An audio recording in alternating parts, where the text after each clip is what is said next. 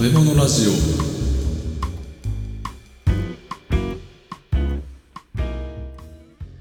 カチャ料理無糖武藤拓郎です武藤太郎です。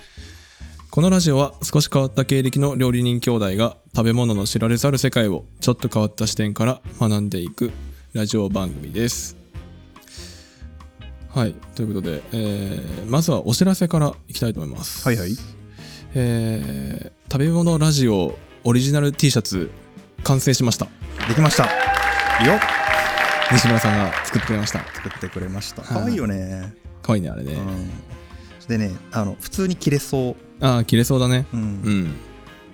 ということで T シャツはですねすずりで販売をしておりますはい。きっとこのエピソードの概要欄にリンクが貼ってあると思いますので、えーよろしければぜひご覧くださいはい。ちなみに結構なね あの値段がするんですようんうんうん。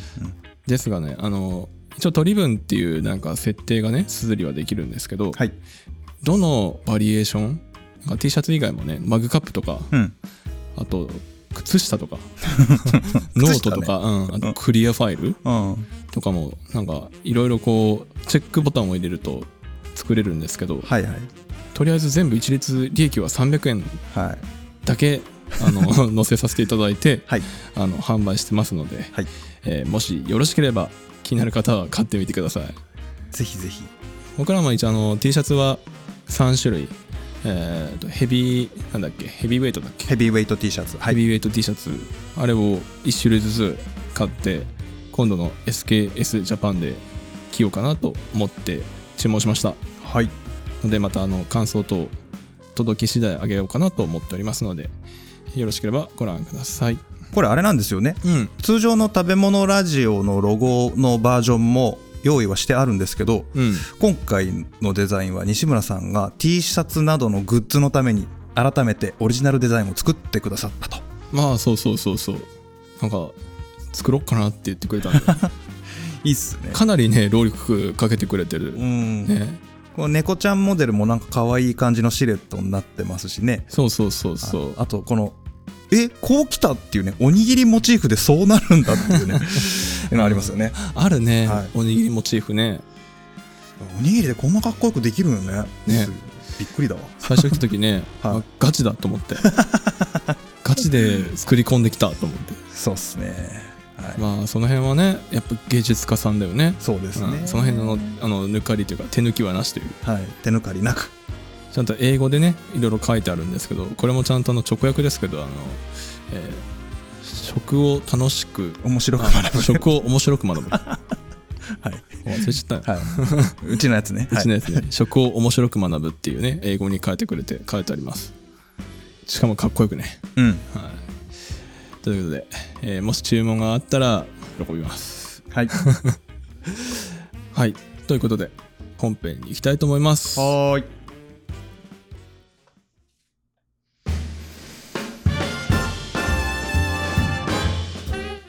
はい。では、前回からの続きです。で、今回は、とうとう、そばの植物本体に行きましょう。植物本体はい。まあ今までは、えっ、と、そば切りの話ばっかりしてきたじゃないですか。うんうん。なので、そもそもそばという植物の話をしてないなと。おー、確かにね。はい。いつもだったら、他のシリーズだったら大体冒頭でやるんですけどね。おーおー今回全く触れずに、えーシート6枚目に来ております。ということで、えー、そばの生まれ故郷ね。そばの生まれ故郷。う、うん原産地とか、えー、そばという名前の由来とかね、ーん。その辺の話をしながら、えーなぜこのそばという植物が日本だけでなく各地で食べられているのか、う。うんん、そのルーツに迫ってみたいと思います。はい。ということでですね、えー、そばという植物の原産地はどこでしょう原産地。はい、原産地、中国。中国。そうなんですよ。はいまあ 多分今台本見ちゃってるからね。あのー割とね、はいあの初 初回の方で言ってんだよ。あ、言ってましたっけ言ってたはい、言ってまししたっねかり言ってる。はい。えー、雲南省と四川省の間の山間部。ピンときます 全然来ないでしょ。山間部。すっげえ山の中なんですよ。なんか、瓦礫の山ってって言ってなかったそう、ガレバ。ガレバか。はい。ザレバ、ガレバって、これ登山やる人だったらピンとくると思うんですけど、ほう。ガレバってどう説明したらいいんでしょうね。仮面ライダーでドカーンって爆薬出るシーンあるじゃないですか。うん悪役と戦って。はいはああいう感じのところがガレバとザレバの中間みたいなね。い。ほう。まあもっともっとね、えっと、日本だと、四国カルストとか。えし行ったことないから知らん。逆に知わらかんのよらんかった。えっと、川をね、上流の方にずーっと遡っていくと、うん岩ばっかりでっかい石がゴツゴツしてるところあるじゃないですか。はいはいはい。ああいう感じのところね。ほう。で、植物がともっと少なくて、うん。はい両サイドが急勾配の斜面になってるようなところ。ははい、そんなイメージですね。い。うん。で、これ、Google マップ、お手元にあったらぜひ見てもらいたいんですけど、でおすすめはね、あのレイヤーを変更して、地形っていうのをい入れていただくと、うん。えー勾配が見えるんでね、えーちょっと面白いんですよね。あ、そうなんだ。うんとね、すっごく引きで見ると、うん中国の北西部あたりっていうのは、チベット高原が広がってますよね。ほで、えーその南の端っこがヒマラヤ山脈というか、う。うん。ネパールにつながるところですよね。うんうん。その高台になってるところのうん東の一番端っこみたいな感じ。ほう。今見てないから、なんとなくしか分かって ないから、うん言ってて。通じますかねなんか地形で見ると、ああ、インドは昔ユーラシア大陸にぶつかったんだなっていうのが見えるぐらいシワが寄ってるところがあるんですよ。うんうんうん。そのシワの、なんだろうね、エクボみたいになってる、ギュってシワになってるような感じのところなんだけど、 表現が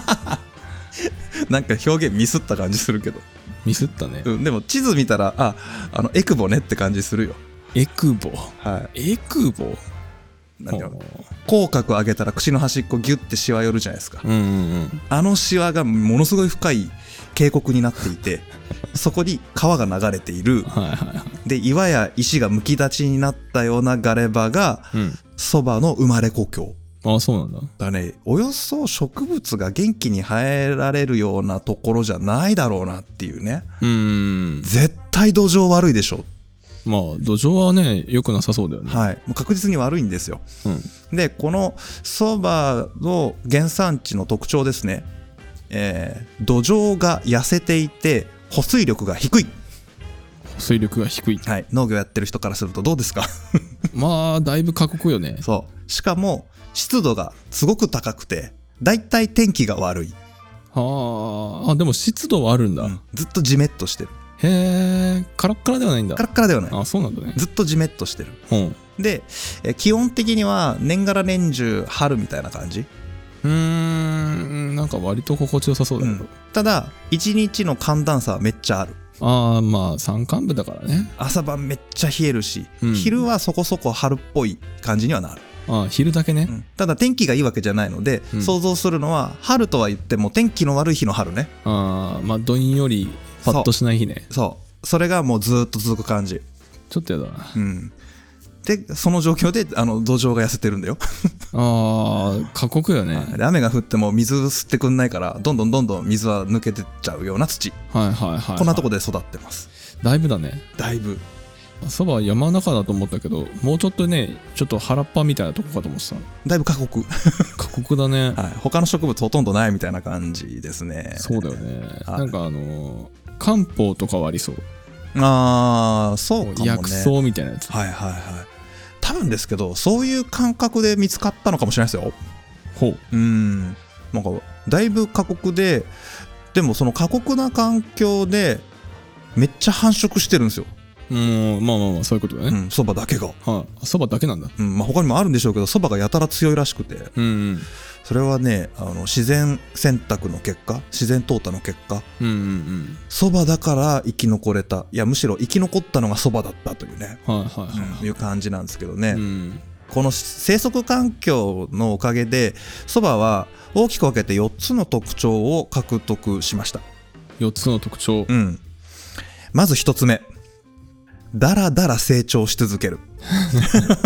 植物なのにダラダラなんだ。そうずっとだらだらと茎とか葉っぱとかを伸ばし続けるへえ。これ無限成長性っていうらしいんですけどねそんな成長性あんのそうあのね例えば稲だったりすると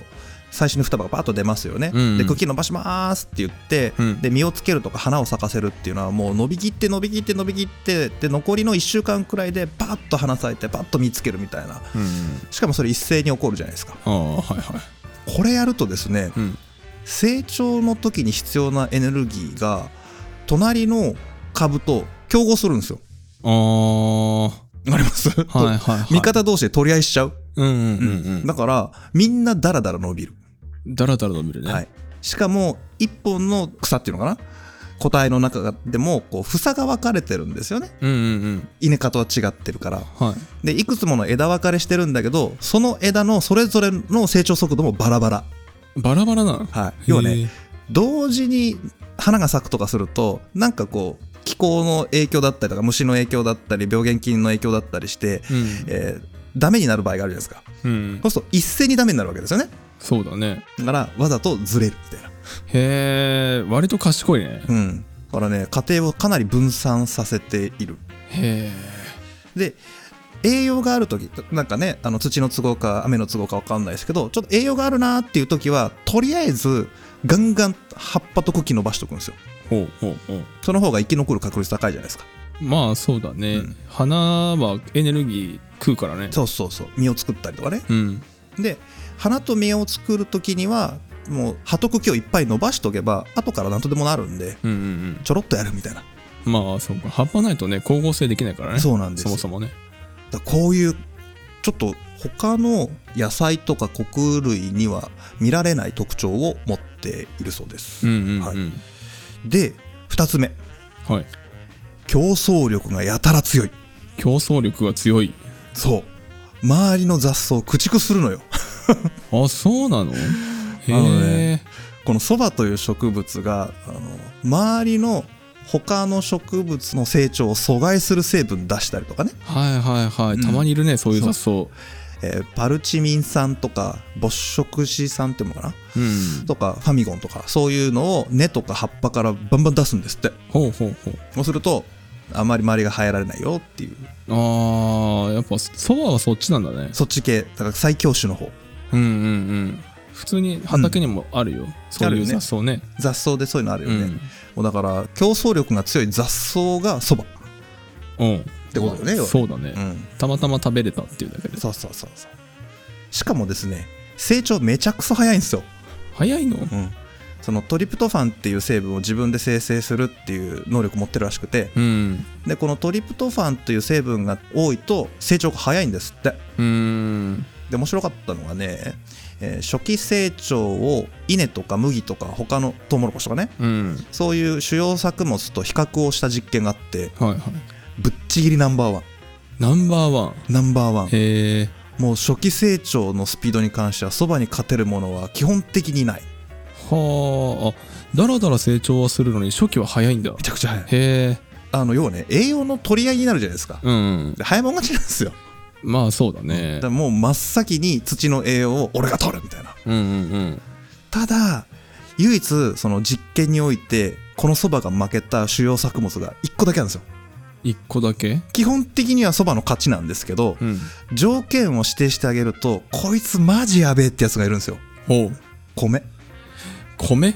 米が水の中水中成長だけは例外に異常に早いんですよあー水中成長ね、だから陸島だったら陸稲ですねうん陸島だったら当然そばの方が強いんですけど、うん水稲ね水田栽培水耕栽培のいわゆる僕らが知ってるあの稲ですようんうんあれのね初期成長だけはそばを上回るあーそうなんだもうちょっとそばの話じゃないけどだから米の生産性ってやばいのよおーそういうことだねそうだから人工的に改良する前からそうだからねはいはいは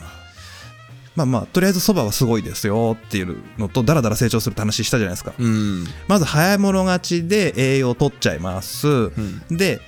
なるべくだらだらと常にこう、葉っぱとかを伸ばし続けるじゃないですか。うんそうするとね、日陰できますよね、いっぱい。ああできるねその日陰の下って光合成できないじゃないですか。うんしかも、競合植物の成長を阻害する物質も出してるんで、うんまあ周りに雑草生えないですよ。 ああはいはいはいはいもうもうこれでね、競争力半端ねえみたいな状態ですね。ああそういうことかそして3つ目水どうやって確保してるかっていうのはこれ結構面白いですよねおう水の確保でもね、えっと土の保水力がめっちゃ低いじゃないですかうんだから根っこからだけだと間に合わないんですようんおう足りない、間に合わないんだ、うん、枯れちゃうへえだから葉っぱとか茎に付着した水分を葉っぱから吸収する葉っぱから吸収すんのそうへえすごあのね他にもそういう植物っていっぱいあって葉っぱの裏側にあの気孔みたいな穴があってでそこからす水分を吸収するっていうのはあるんですけどうんうんそばはねその能力がむちゃくちゃ高いへえあれ蒸散じゃないんだねうんへー吸収できるんだそう普通にそこからね水吸うんですってへえもうねジョジョかっていうねわかんわ ないかんないよねジョジョはちょっとかじったあぐらそいうですかはいジョジョの奇妙な冒険の中のキャラクターにあの肌からねあの 物を食べるっていうキャラクターが出てくるんですけ どいやーすげえうろ覚えだな見たかもしれんけどそんなハマらんかったからなはい、見たことある人じゃないと絶対わからんやつ言っちゃった。ああージョジョたちぐらいしか知らんあ、懐かしいな。ズギューンとねズギュン。 そばがね、だかあらーズギュンと水を吸うわけですよ、体かあーそんなは吸ってないと思うよら。 そう。あこれ、ね、あれなんですよ。あの、原産地がね、ーはいさっきも冒頭で言いましたけど、高湿度で天気が悪くて寒暖差があるじゃないですか。うんで、湿度が高くて寒暖差があるってことは、大体ね、霧が出るんですよ。おおはいはいはいこの霧を吸うための機能ね。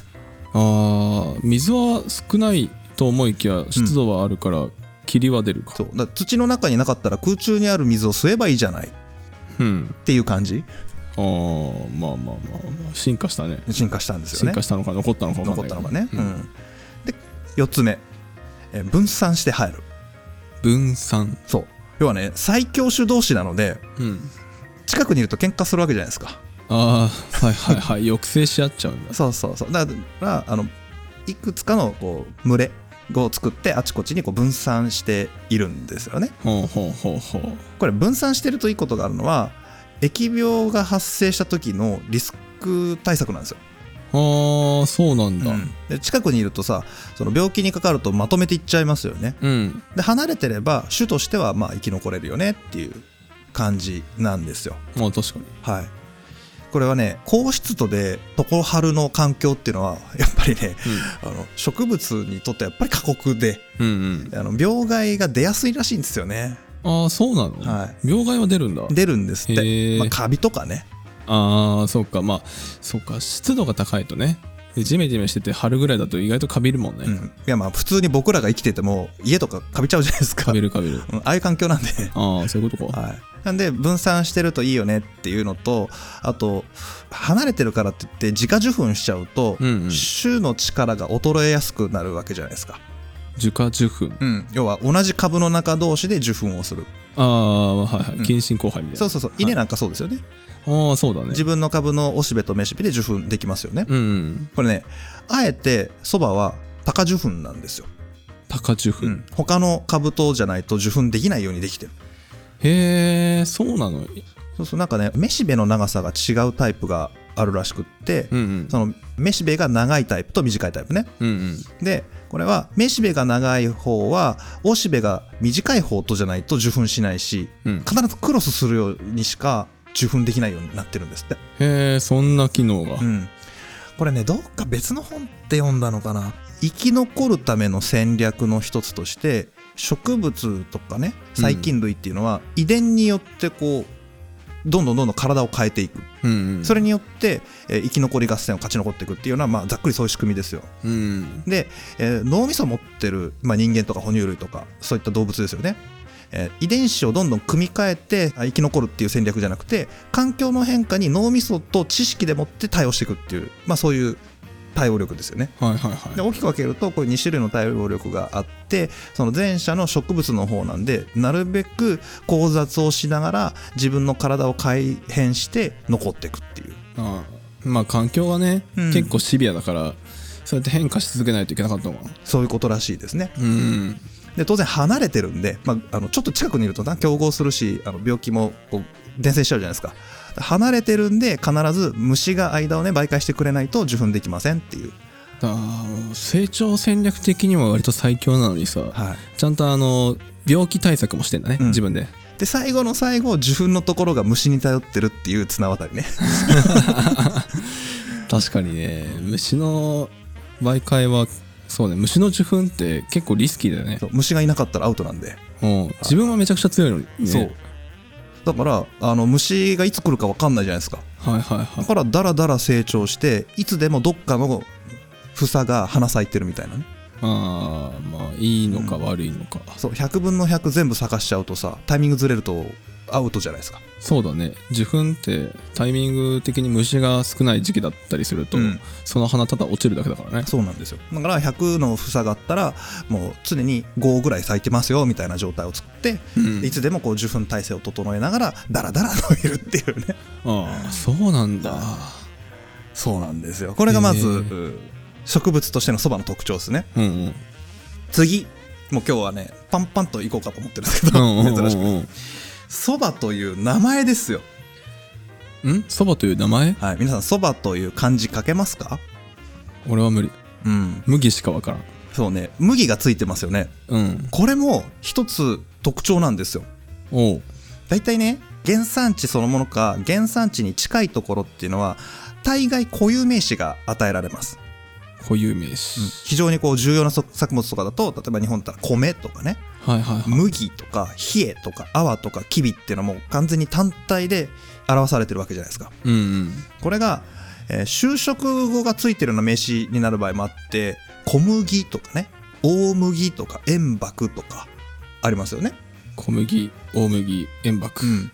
要は麦の中のちっちゃいのだよ大きいのだよとか後からやってきたやつとか、うん、原産地から遠いものほどそういう傾向にあるらしいんですねほうほうほうだから、まあ、日本には幸い麦が早くから生えてたんでいいんですけどえートウキビっていうのありますね、トウキビ、うん、トウキビかさトウキビのトウキビとかね、うんうん、うん、あとトウモロコシなんかもあれもともとキビですよねまあキビっていうねうんモロコシキビですよねうんうんうん要は日本にもともとキビという固有種があってでモロコシという国からやってきたキビだよっていう風に後からやってきたものはその就職語をつけてもともと持ってるものの似たものだよっていうグルーピングをしていくわけですよはいはいはいはいだだから、えっと、日本においてはもともとそばの一文字ですね京と読むんですけどこの京という麦だよっていう意味で麦の仲間という認識をしてるんですねうん意味わかんないでしょちょっと今わかんなかった、えっと、例えば円幕だったらこれ説ですけど中国に円という国がありました地域がありましたとするじゃないですか、うんうんそこからやってきた麦だから円幕ですねとかああはいはいはいあのそんな感じで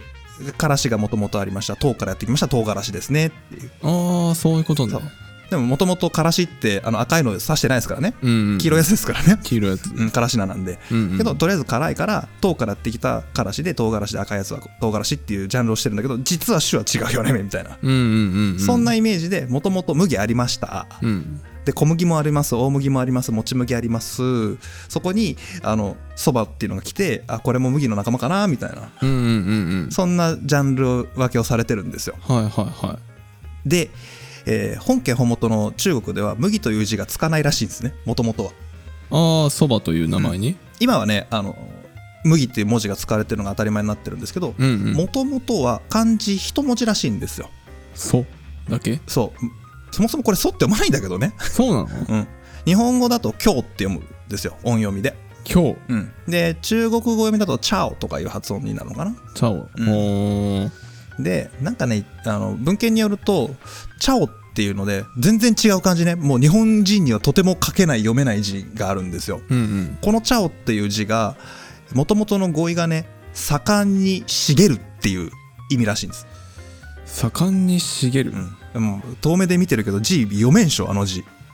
ごちゃごちゃごちゃって書いてある「隠すおおーーっていう字ああそこに書いてあるのが元のそう今日ってやつそう中国語読みだと「チャオ」ってやつねチャオ、ん土となんか、うん、なんだろう羽っぽいの何かは見えるけどそそうれ以外が分からん左側にね土書いて「王」が2つあってああれ王か下が「漢」という字があってでその右側に「羽」っていうねはいはいはい字なんですけどこれが「盛んに茂る」という意味をあの表してるんですって、もう盛んに茂るって意味が分かんないけどね、うん、とにかくねあのもうバンバン成長してしめっちゃ茂るよって意味おーそういうことかね、でさっきほらだらだら成長してもうもっさりするっていう感じだったじゃないですかはいはい生い茂るみたいなあああそうそうそう,、うんうんうんでそれを表した字なんだよね、そういうことね、うん、もうだから見たまんまなのよてかすごいね生い茂るみたいな表現を一文字なんだねそう一文字あるんだってだすごっけどさこれめっちゃむずいじゃん字がうんでさすがにねその当時の中国古代だけどそのこの漢字はちょっと使いづれえなってことになったらし くて気づいたんだね、はいうん、でやっぱりこう盛り上がるとかしあのどんどんこう繁殖するみたいな意味でなおかつ音も同じ「チャオ」っていう字があるんですってへえこれが「京」という字です今日、うん、草冠がないやつね草冠がないですそばの一文字目の草冠がないものですあああ、はいはいはい確かにの柳家京太郎さんの「京」の字ですわそうなんだうんですこれ「京」という字でねうんこれが同じ意味を持ってるんです大体ね大体ね大体同じ意味を持ってるんだけれども、うんただこれは植物を表す字ではないとへえでただこれせっかくいいね休耕作物としても良さそうだしそばってこれ使えるよねみんなでこれ食べようぜって言いたい学者さんなのに、これはどっちつかずじゃ困るなっていうことであの草冠をつけて今のそばの一文字のね「京」という字を作り出したわけですよ造語じゃん造語造語っていうかもう漢字作っちゃってるしいいんです古代の中国なんですからもう当て字以下じゃんまあ、当て字以下っていうか、 まだこの時代、文字作ってる時代なんでね。ああそういうことね、うん、まだ象形文字からこう、今の漢字の形に行く過程なものなんで。あそんな前そんな前ね、日本に文字が入ってるのこっからずーっと後なんで。はいはいはいはいあそばだいぶ前だねあったのねだいぶ、だいぶ前です。ああ字を開発中ね紀元前5000年とかね。だいぶ前だね想定してたよりもうはるかに2000年ぐらい前だったよそう、もうなんかそういう、今から遡ることなん8000年とか7000年とか。うんで、遺跡上で、これは一番古いので確定だぜって言われてるのが今から5000年から5500年前だって言われてるんですね。今から紀元前じゃなくて紀元前5000年なんですよ。あ紀元前中国で見つかったのが。うん、うん、で日本に入ってきたのが、えっと紀元前3500年から5000年くらいの間、ああ急に時代感ぶっ飛んだそうねだから日本で分かってるのが縄文前期なんですよ縄文前期の、えっと日本の国内の遺跡からそばの実っていうのが出てきてるんでああはあはあ、ははい、でそばってもう環境上遺跡を見るとあこれは絶対栽培してないと無理だよねみたいなうんうんうんいう感じのものらしいんですねうんうんそっから数千年前に見つかってるんですってはあ植物のねその原型みたいなのがその栽培のやつがねおうおう俺せいぜい2300年ぐらいとかそういやいもうう感覚でいたけどだいぶ前だった陰とか州とか言ってる時代ね、うんうん、うん、超古代、超古代だ、はい、ですですでこれがその字ができましたよっていうでそのそばの京の字が日本に入ってきた時にあこれは京という麦の仲間やねって言って京麦になるんですようんうん京麦うんだってそばって読まないでしょどう考えたってあれ確かにね麦という字はバと読まないですよ呼ばないね京という字は外読まないですよ そうだねあれは2つ並ぶとそばって読むんであってうんバラバラにすると京と麦なんですようん実際江戸時代の書籍でも京麦とかって書いてますしねうんうんあそうなんだ、うんもしくはそば麦とかそば麦って書いてたりしますえー、その頃あれでもその頃なんか表記漢字以外あったのあ日本語はもともとは G なかったじゃないですかうんだから音としてそばっぽい音はあるんですよあるんだうんだって縄文時代に日本にそば来てるからな実がだかうんうんうん、うらん、それを何かしらで呼んでたわけですようんで多分これだろうと言われている音がですねうんそばの他にそはそわそまというふうにいろいろ揺れありますけどねおおすごいアジアンチックな発音だったね日本語なんだけど一応、 まあ、そそまそわそはそばうんですね、うんうんまあ、表記揺れというか音の揺れ揺らぎっていうのは日本広いんで当然あると思うんですけど、うんタイ語を思い出した 今俺タイ語喋れんから知らんけどじゃねえけど基本のあの発音記号なあああーあーあーみたいなあーあーみたいなあーあの中国語とかね、うんあーあれを今思い出したあーそんな感じはしないと思いましたけどまあそうらしいですよはいそういう揺らぎ的なね、うんこれはねあの語源の説があってはいえっと「そまそま」うん、これ漢字で書くと「奇変に山」って書くんですけどね奇変に山うんうんこれ今でも使う漢字ですよ「そま」ってそうなのうんたまに名字とかね地名とかで残ってるとかありますけどへえこの「ソマ」というのはもともと日本の古代から中世だから飛鳥時代とか古墳時代奈良時代平安時代くらいまでかなうんうんの間に「ソマ」っていう荘園があったんですよ。ほううん、でこれは何のための荘園かというと木材を確保するための山林うんうんこれを貴族とかがここは木材のための荘園だぜっていうふうにしてそれを「ソマ」と呼んでいたとかうんうね。んうんあと、ソワとかソハって呼ばれてるのは、これな、なんて表現したのね、えー祖先のその字の左側の辺が山になってるんですね。ああなんか咀嚼っぽいなああまあ、うん、 そうね。そうね。口にしたら装飾の層。 ごめん最近子供の本ばっか読んでると咀嚼っていう結構出てくるから さそっちに引っ張られちゃっまあ、山辺に丹という字に近い感じですかねた、。うんうんうん、これがソワとかソハって呼ばれてるんですけど、これは、この漢字一文字、山の険しいところや崖みたいなところを表してる。山の険しいところ崖崖まあ、うん生息地域って多分こんな環境だよねっていうところがそのままあのそばの名称になったんじゃないかなと思われてるんですけどね、うんうんうんうん大和言葉でももともと「そわ」とか「そは」っていうのがちょうどそばの原産地に似ている環境だったとうんうんうんいうことらしいんですようんはいはいはだから漢字自体はもう京麦ですよ完全なる、い、うん、どう見たってそばって読まないそうね中国語由来なんで、うんしかも勝手に麦くっつけちゃってるし はいはでここに、えー日本人はもともとそばみたいな音で呼んでたんでガッチャンってくっつけてまあ訓読みでそばって読むことでいいんじゃないっていうふうになってるいだいぶ強引だね、うんでしばらくの間うーんとねなんしばらくの間というかもうなんなら江戸時代の書物でも「そは麦」とか「そわ麦」「そば麦」「そま麦」って書いてあるへえちゃんと麦は呼ばれてたんだね、まあ読まれてたうんうんこう僕の想像ですけどそばがまともに食べられるようになって料理が発展してくるうんうんそばがきだとかそば切りだとかそば飯だとかそういったそばのば料理のバリエーションが出てきた時に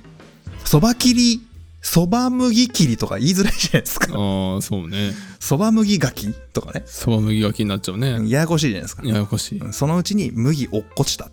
ああまあそうかかなっていう気がしますけどねまあ他にね麦がついてるやつあるもんうね、んうん、うんでこれねちょっと比較してみると面白いなと思うのが、ね、漢語として入ってきたもともとの中国語ですよねうんうんその今日っていうのはもう植物本体の、えー特徴もう成長が早くてめっちゃ茂るぜの方を表してるわけじゃないですかうんで日本語の方はあの生えてる場所を示してますよねはいはいはいだからなんかちょっとこの辺の特徴の抽出の仕方が違ってて面白いなっていう話ただそれだけなんですけどああそうね、うんでもまああれだね近所であの、うん西のおじさんとかさ西側に住んでるおじさんとかさ、あうん東のあのおばさんとかさ、はいはいはい場所で言うやんそうだねあの山のあのなんとか山のおばさんとかさああなんと確かか山にのおばあちゃんうんうんうんうん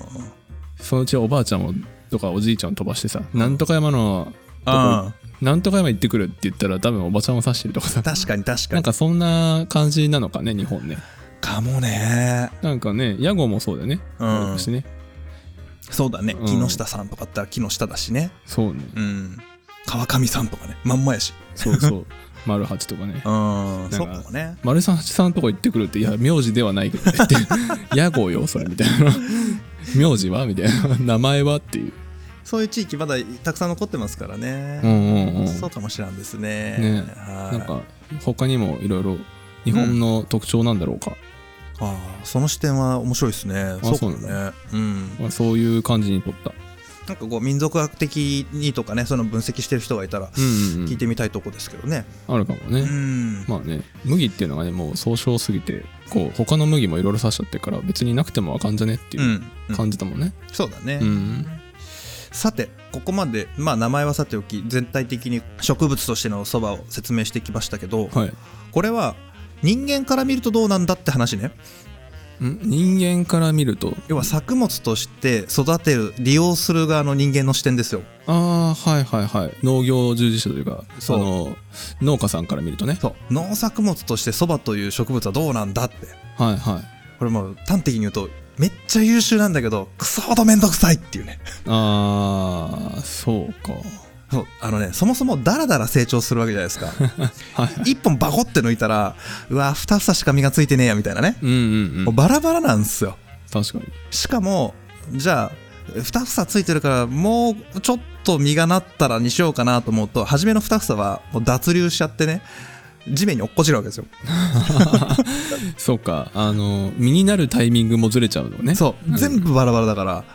の一本の苗でねうんだからめっちゃ収穫しづらいのよしづらいねそれは、しかもそのガレ場みたいなところでダラダラダラダラ茂るように生えるわけじゃないですかうん、茎がめっちゃ伸びるわけですよはいはいでね茎を太くしてるエネルギーよりもとにかく覆い尽くすことに命かけてますから彼らうんうんうん茎細いんだよ 風あると平気で倒れやんね、そうか、うん、で柔らかいああまあ確かに切った時柔らかかった気がする、うんあの最近は食べないようになっちゃいましたけどもともとそばの葉っぱとか茎って食用だったんでまあそういう意味では細くてよかったんでしょうけど、うんうん収穫する時めっちゃめんどくさいっぽいですねああそれはめんどくさそう、うん、でねしかもね日照時間が長い場所だから要は土壌が良くて日照時間が長いとこね、うんううあんまいいとこに置くとあのねどんどん茎と葉っぱ伸ばしようになるんです よ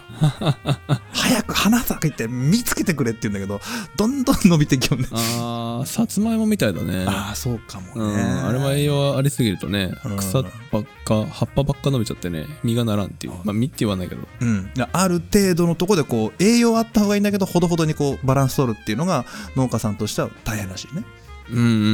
ん自然に対してはね強いんだけどそうね人工的にこう管理しようと思うと非常に面倒だねかえってね自然に放置しとくとそれはそれでねあの実のつきが悪かったりああそうなんだ、やっぱねそれなりに実をつけるっていうのはエネルギーが必要なんで、うんうんそのタイミングでちゃんと花と かね実をつけるためにちゃんとエネルギーを入れてやってほしいらしいんですけど、まあまあそれはね野菜そうかうん、で、まあ、こういう面倒くさいところがあるんで、うん人間様のことですからはい品種改良したいじゃないですか、したいね、うん選抜とかね非常に今までの流れではねしたいよね無理無理なの無理できんえなんでもう長年これにね携わってる方々がいろんなチャレンジしてるわけほうなんだけどまずそもそも分散していて2種類のタイプは必ずクロスしないとダメなわけじゃないですかあそうね後輩前提だもんね、はい、でしかも虫ですよね媒介するのが。はいはいっ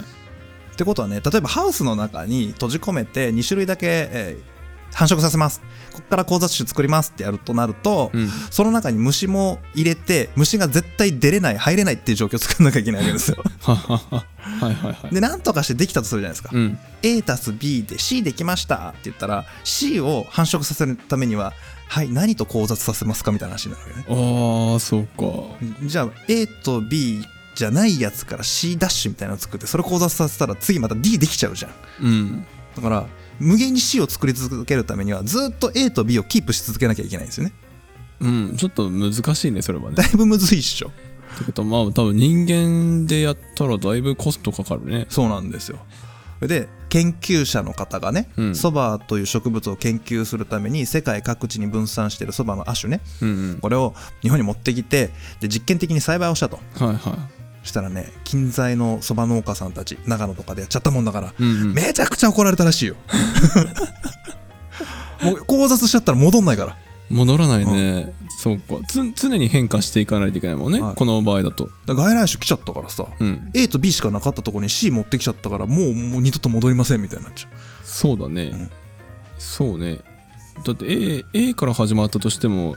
Z まで行ってもまた A に戻ることはありえないかう、らねうそうそうもうはるか子孫だもんねそれ同じ人間ができますよって言ってるぐらい結構むちゃな話無だ茶なよ話だよねいや A と B しかいない状態だったらずーっと C ができますみたいなこことはねあの閉ざされた環境かだから日本という国にはこの種類しかありませんって言ったらパターンこんなもんですよねってなるんですけうど、んうん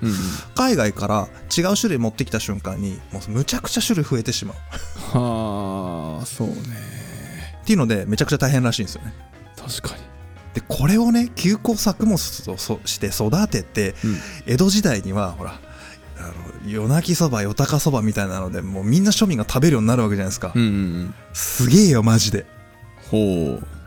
これが江戸100万人の火袋を満たすいや日本全国に広がるあのそば切りをの文化を支え続けてるわけですよ、ほうほうほうほう農家さん超頑張ってたいやマジ収穫っていまだにどうやってやってるんだろうねうんもうあの映像で見ましたけどバサッとカットして、うんバサッと乾燥させてもう普通に脱穀機みたいなので叩きつけて見落とすっていうじゃあまあある程度こうピークっぽいなっていうところで刈り取るんだねみたい全部じゃないけど、うん大体ピーク今回このぐらいかみたいな そうそうそうそうそういう感大まかなじらしいですああ大変やねお米みたいにあのここが今だって言って全部が一緒ってわけじゃないもんねないんですよね絶対ずれるるもんね、うん、これ逆にねメリットちょっと言っておきましょうかはいもうめちゃくちゃ早い早い、成長くっそ早いんで、うんえっと芽が出ました、まあ、植えました芽が出ましたっていうところから収穫までだいたい75日程度おお2月半ですよねめっちゃ早いねめっちゃ早いだからあの裏作持ってこいなんですよそうだねだってナスとかでも結構かかるよなんだかんだ、うんこれが主食級の穀物になるわけですからね、うん、うんうんうんなかなか優秀な休耕作物ですよね、確かにねこれ穀物だもんね、うんしかもあの土壌選ばないんで まあまもう山の中全然 OK なんですよあはいはい崖っ端とかうん大体元がガレ場なんでそうねでこれ書いてあってあすげえと思ったのが土壌のし土の質としてはダメなのはまあ10年度はさすがに無理、 10年度、うん重い粘土質のあ土ねさすがにこれは、まあ、根っこ入ってかないじゃないあはいはいはい、まあそれ以外は大体も問題ないらしいよ、マジでうん、あと何でもいけるっぽいすごいねでしかもほら野菜とかだとさこっちは弱酸性がいいとか弱アルカリ性がいいとか中性がいいとかあるじゃないですかうんうんこれ幅広くてうん弱アルカリ性から強酸性まで OK へえまあ共産性ってことはだから山で育つのか、うんで何でもいいよみたいな感じ雨じゃんじゃん降ってる場所でも全然平気なんだ余裕酸性だもんね、うんがっつりねうんじゃあ道路ごと育てられるよそばいあ全然いけるや美味しいかどうかわかんない、うん、うまいかどうかはさておきとりあえずあの育てるだけうんいけるいける余裕へえしかも寒いとこいけるああ寒いもんね、うん確かに平均気温大体ね17度くらいまで下下回下行っちゃっても全然平気へえ17度以下うんまあ全然いけるあすごいねそれでね日本で言ったら例えば長野県の標高 1500m 級とかね、結構寒いよそれ、うんヒマラヤ山脈で言ったらね 2400m から 4300m 級とか ね余裕で生えますへえ、ひあヒマラヤってでも思ったよりあの寒くないんだねその下の方ってああと結構ね寒いんだけどまあ緯度とかね日照時間の問題でそこそあこいそけうかる緯度が高いもんね、うん、とかねあ緯度が低いあひ別にそんなにあの高くはないですよ日本よりちょっとちょっと南にあるかなぐらいですけどねち、うん、そんな変わんないです行ったことないからさ、いや無理いいけない 行けないからちょっと行ってみたいけど行ってみたいけどね,、高山病とかなってみたいけどまあ、ね寒いとこだと北緯58度なんでだいぶ北の方まで行けますねおお、あ北緯58ってどこなんだだいぶ北だいぶ北北海道が上あだいぶ上だねだいぶあそんな行けんのね上全然行けますへえだから普通にポーランドとかあっちの方でもね栽培されてるわけですしはいはいはいはいロシアでも栽培されてますんでうんうんうんうんなんならロシア料理でそば使った料理ありますからね普通に、へえ、うん、北欧にうってつけなんですよこれそうだね、あんだけ過酷な状況なのに育てられるっていうのは結構少ないもんねそうなんです農作物としてはあのね、あの面倒くさいんだけど、うん育つだけその美味しいとかたくさん取るとか考えないあと後のね脱穀とか考えなければほっといても育つんでめちゃくちゃ強いんですようんうんうんでさっきも言ったけどほら雑草に負けない成長力あるじゃないですかうんうんで病害とかあのむ虫にも強いんで虫害のリスクも低いし、うまんうんあ、とりあえずほっとったらとりあえずできるだけはできるよみたいなああそうかだからあのじゃがいもの会の時にね、うんうんちょっと高野長英のところにえー二物耕って話しましたけど、うんうん休耕作物として最強クラスっていうのはそばなんですよはあそうなんだじゃあ畑切り開いたらとりあえずそそば巻いとけばなんとかなりそうだよねうん、で実際今ね、えーと平成くらいからそういうそば畑というかね,、うんうんはねえー宮殿とか使ってない田んぼとかうん畑なんかに、とりあえずそばまいとけみたいな風にやっちゃってるんで、うんうん手を入れなさすぎて収穫量落ちてるとかね品質下がってるとかいう問題はあるらしいんですけどまあまあまあ確かにね、なんか割とその田んぼの近くって土壌いいからさはいあんまり耕しちゃうとその肥料多すぎるんだよねうんうんうん日本だとねそうですね多分うん割とこう肥料の少ない山を探すのがまず意外と難しいのではあーかえってかもねただねあの日本全国の例えばそばの有名な地域全部じゃないですけどうんうねんそば、蕎麦の有名な地域特に産地として有名な地域っていうのは大体ほぼイコールで米があんまり取れない地域が多いですねおーうん米が取れないかそう長野なんだけど山がちなところとか、うんうん、新潟なんだけどすげえ山の方とかねはいはいはまあまあ新潟が穀倉地帯になったのはだいぶ後の時代なんであれですけどい、うんうん、結構古い時代だとすごい山の中でもそばが、えーみんなの胃袋を満たしてくれたうんうんうんで、えー冷え泡麦そばみたいな感じでかて飯にして食ってたっていうはあ片飯ねそう混ぜてね、そうね飯か飯として食べてるもんねう、ん、ただ脱穀めっちゃ大変らしいですよ当時ねほうあの玄麦玄米みたいな感じで玄麦っつってあの要はもみ殻ついてるじゃないですか、うんうんあれ下手にこうバンバンついたりとか叩いたりすると、うん中の実が割れるんだって割れるんだ割れやすい、へえそこは麦と一緒なんだねそうそうなんですよ麦ほどじゃないけどちょっと割れやすいうんだから叩きつけて取り外してで割ってでそこからこう風で飛ばして重さで粉っぽい部分粒の部分ゴミの部分って分けるっていうのはもうかなり古い時代からされてるし、うんうんうんだいぶ新しい時代になってくると1回塩茹でするんだってその玄麦のまま玄麦のまま塩茹で、そう原そばか原そばのまま一回茹でるとそうするとねあのん周りのそば殻あの枕のやつに使うですねうんうんうんそば殻がパカッて口開くんだってへえでそのタイミングでザーッと揚げてで一回乾燥させるとはそうすると殻割りやすい状態になってるじゃんあ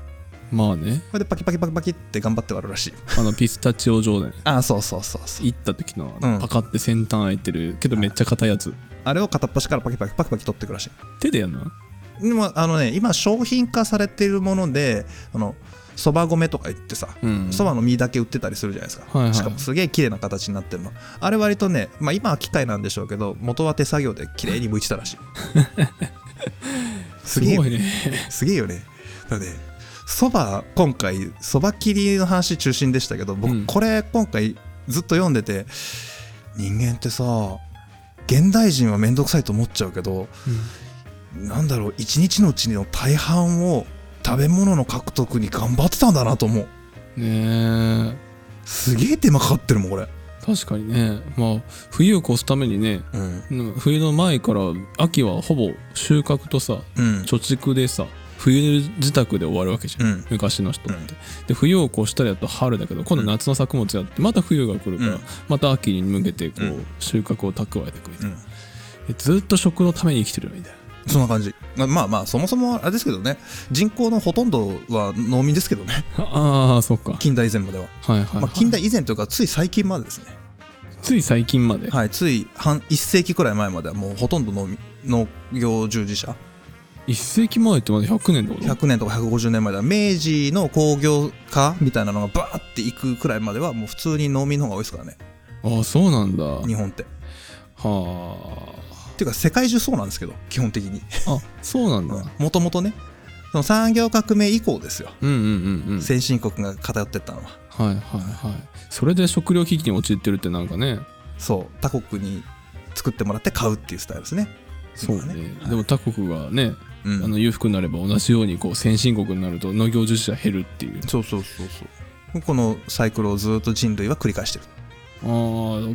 そううんなかなかだねでそのスケールがちっちゃかったエリアだったのがうんどんどんどんどんでかくなって、とうとう地球規模になりましたねっていうのが現代今ここああまあ分かってたよね多分ね、分かってたと思うよ一部のそのね、うん歴史をちゃんと見てきた人たちは歴史を見れば一目瞭然ですそうだね、はいなるべくしてなったって感じだねちゃんと韻を踏んでますね いらない陰踏んだけどねああそう歴史は繰り返さないが韻を踏むってのはまさにこういうことを言いますね いやー食の陰だけを踏んでほしくなかったけど ねねえすごいことになってますけどはいまあそばはそんな中でもいあらゆる飢饉のタイミングでねうん日本人のの食をお救ってくれたとうんいわゆる休耕作物としてこの後古代からね活躍をし始めるわけですようんうんでそれがいつしかそば切りになってみんなの大好きなあのそばになっていくわけですねほうやっとねそうということで次回は、えー日本で一番最初にそばというものが食べられ始めた頃のお話いきましょう日本で一番最初に食べられたそばそうそば切りが生まれる以前の話ですああまだ以前だね、うんついにあれですよずっと落語の時そばの話してきましたけど、うんついにいつもの食べラジになりましたよ、 うん、あの久しぶりにね、はいあのちゃんとあの学術的なところを聞いた気がする。はい次回もそこから行きたいと思っております、はい、はいなんか心なしかテンション低いのはそのせいかな俺低いあの落語に比べてああのですね落語の口真似とかをやってたら音がつながってて編集しづらいってめっちゃ怒られたんでそうね喋り方だいぶ気をつけてるんですよ今日今日はなあそういうことね、はいそれちょっと淡々としてるんだ、はい、でリズム取り戻せてないまだ 落語やりすぎたねうんなんか「うーんあー」って言っちゃうのがね映ったりするんでまあそうね、落語の真似した後ずーっと落語口調でいくからねちょっと提案で口調っていうか「あらののな」みたいななのであのちょっと気をつけながらやってます今 はいそういうことね今日そうあこういう感じですそういう違和感ね何か違和感があるなと思いながら聞いてた よそういうことだったはい頑張りまあすわかりましたじゃあ次回はねもう少し慣れてるかもしれないですけ どねできてるかなかなはいということで今回はこの辺で終わりたいと思いますありがとうございましたありがとうございました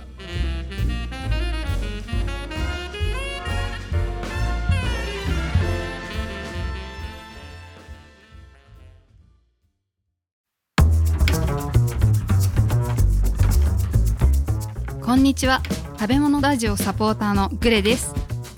食べ物ラジオでは活動を応援してくださるサポーターを募集していますもっと食べラジの話を聞きたいというそこのあなた私たちと一緒にサポーターになりませんか詳細は概要欄またはホームページをご覧くださいサポーターコミュニティでお待ちしてます